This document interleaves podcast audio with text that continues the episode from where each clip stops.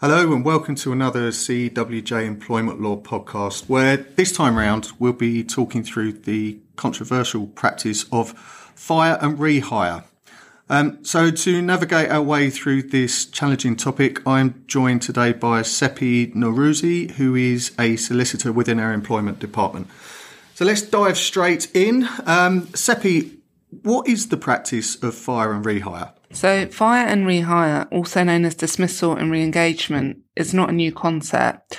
This practice occurs when employers dismiss employees and offer to re-engage them on often less favourable terms. For example, less company sick pay entitlement, reducing their salary, or removing contractual overtime provisions.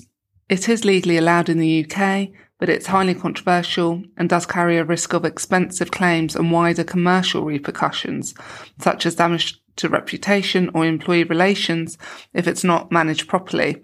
It should only be used as a last resort where an employer needs to make contractual changes to an employee's terms and conditions. This should always be approached through consultation and agreement with the employee involved first. However, in exceptional circumstances, where there's a genuine and pressing business need, an agreement can't be reached, employers can sometimes be justified in unilaterally changing employees' terms and conditions by terminating their contracts and rehiring them on new terms and conditions. I think that many of us will be surprised that this practice, you know, obviously given certain exceptional conditions, but this practice can actually be lawful. Um, having said that, there has been a fairly recent high profile case where I think most people will recognise this case. Um, P&O Ferries adopted this very practice. Um, Seppi, can you give us an overview of what happened back in March this year? Yes, so um, this topic has recently come to the forefront following the mass redundancies of approximately 800 employees by P&O Ferries earlier this year, where there was no notice or prior consultation with employees. These employees were replaced by far cheaper agency workers who allegedly um, were paid £1.80 per hour, um, with much condemnation from politicians, trade unions, and the public alike, despite the majority entering into settlement agreements, which appear to provide a settlement sum larger than what they would have achieved at an employment tribunal. Details of all such settlements are confidential, though. The affected employees were told via video recording that they were to be dismissed with immediate effect to secure the financial survival of the company. P&O is one of the UK's largest ferry operators and had been significantly hit by the COVID-19 pandemic, recording losses at that point of around 100 million year on year. In the announcement sent to employees, the company described its decision to restructure as a last resort, taken in an attempt to save the unsustainable business. The company also informed a parliamentary inquiry that P&O Ferries had no future. Yet, in August 2022, the owner, DP World, confirmed that they had increased their first half profits by more than 50%. The actions taken by P&O have created a number of potential legal issues and something we consider in more detail shortly. So you mentioned settlement agreements. Um, just at this point, I think it's worth noticing that we have recorded a podcast on this very subject, which, if anyone is interested, can be found on our website. But anyway, um, back to the topic. So often when businesses are experience severe financial difficulties, they look to reduce their staff costs. These costs, which are often, you know, the highest overheads. Um, most organisations in this position with the obvious exception of P&O Ferries, um, consider redundancy as a legitimate method of reducing costs and protecting the ongoing operation of the business. So, Seppi, can you give us the legal framework around redundancies, especially collective redundancies, where a significant number of employees are to be considered? Yes. So where employers are planning to make 20 or more staff redundant at a single establishment within 90 days, they must first consult on the proposal with employees and their representatives, as well as notify the UK government department, which is responsible for business, industrial strategy, science, innovation, energy and climate change by way of completing what's known as a HR1 form. The consultation process must include meaningful consultation with a view to reaching agreement on proposals to one, avoid the redundancies, two, reduce the numbers at risk, and three, mitigate the effect of the dismissals on affected um, employees. This must begin no less than 30 days before the first dismissal for 20 to 99 proposed redundancies and 45 days before the first dismissal for 100 or more proposed redundancies. Failure to consult collectively may result in a protective award of up to 90 days uncapped gross pay for each affected employee, as well as possible unfair dismissal claims for those with two years service or more. Failing to notify the authorities can also result in prosecution for companies and company officers such as directors.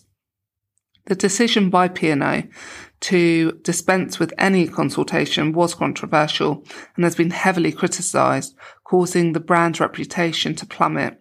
A key point is that in any redundancy situation, transparent communication is key.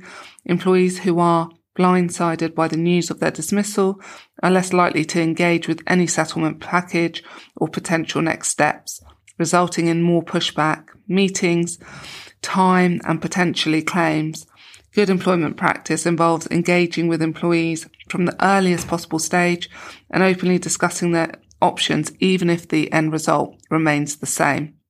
Um, however, the Insolvency Service confirmed in August this year that there will be no criminal action against P&O Ferries in respect of those redundancies because the criminal investigation has concluded that there's no realistic prospect of a conviction. However, the civil investigation is still ongoing. So, although in exceptional circumstances, fire and rehire is a legitimate tactic within the legislative framework, um, this practice has caused a lot of debate with many employees, politicians, and social commentators in deep opposition of it. Seppi, can you talk us through some of the commentary that has arisen from this practice being adopted by UK businesses? So, although P&O did not seek to fire and rehire in that it didn't offer employment to the dismissed employees, but rather encouraged those employees to apply for agency jobs instead. Its actions have restarted the debate on the use of such tactics in the workplace. At present, the law only permits an employer to fire and rehire where the employer has some other substantial reason as one of the five fair reasons for dismissal for doing so and acted reasonably in all the circumstances. If not, there could be a potential unfair dismissal finding. The arguments in favour of fire and rehire are to minimise redundancies, to harmonise employees' terms and conditions, and to introduce temporary or permanent flexibility into contracts in terms of working hours, shift patterns, payments, and security of hours. The Labour Party have, however, criticised this as being too weak, and some commentators have argued that fire and rehire should be stopped altogether. A recent defeated private members bill implied that all dismissals should be automatically unfair, so no length of service, or rather minimum length of service is required, and it would be a day one right if the purpose of the dismissal is to re-employ employees on less favourable terms. The burden of proof would be on the employer to show the reason for dismissal and to make interim re- relief available pending a full hearing on the merits, which currently applies to cases involving issues such as whistleblowing. This would effectively mean that employees' um, employment would still be kept alive for the purposes of their pay until the final hearing. Um, another suggestion is that dismissals would be unfair where the employer dismisses and re-engages on less favourable terms. So employees would be reinstated on their old terms, but this would mean that employers would be unable to compel reduced terms in response to business or economic issues, and therefore this will res- result in redundancies anyway. A third suggestion is to make redundancy and some other substantial reason dismissals unfair where the employer had reasonable economic alternatives which would have avoided dismissals and these were not utilised. And lastly, the final suggestion is to strengthen the tribunal's requirement to scrutinise the business reasons and rationale advanced by employers for these types of dismissals and have the capacity or expertise to do so. In any event, if an employer does not go through a reasonable and fair process, or does not have a sound business rationale, there remains a significant risk of a claim. There have also been calls to reform the obligations for collective consultation so that this applies to workers as well as employees, and the threshold of 20 or 100 employees is reduced for triggering the 30 or 45 days consultation period. And lastly, legislation um, to confirm that no notice of dismissal can be given until the consultation process is completed. There has been, and there, there, was some talk about the government developing a statutory code of practice on the use of fire and rehire practices. Um, what progress was made with developing this code? In March 2022, the government announced that a new statutory code of practice will be published on the use of fire and rehire practices. This code would detail the processes that the government requires companies to follow.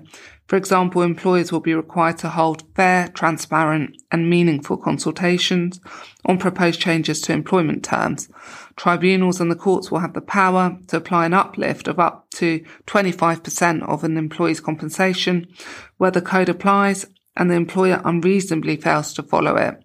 The statutory cap for compensatory awards of one year's gross salary or, ni- or £93,000, whichever is lower, for ordinary unfair dismissal claims will also be potentially disapplied. Employers should therefore bear in mind that where business needs genuinely require a drastic change to employee terms and conditions, unless consultation is not possible and the changes are critical, courts and unions are likely in the future to look even less favourably on such controversial tactics. So, in light of what you've told us, um, how would you summarise the practice of fire and rehire? So, in summary, this fire and rehire is a controversial subject, and although some believe that it should be illegal, others consider that it does strike the right balance for employees and employers alike. Otherwise, it could result in employees having a right of veto um, for any business changes, even where other employees or the majority of employees or trade unions agree to the change.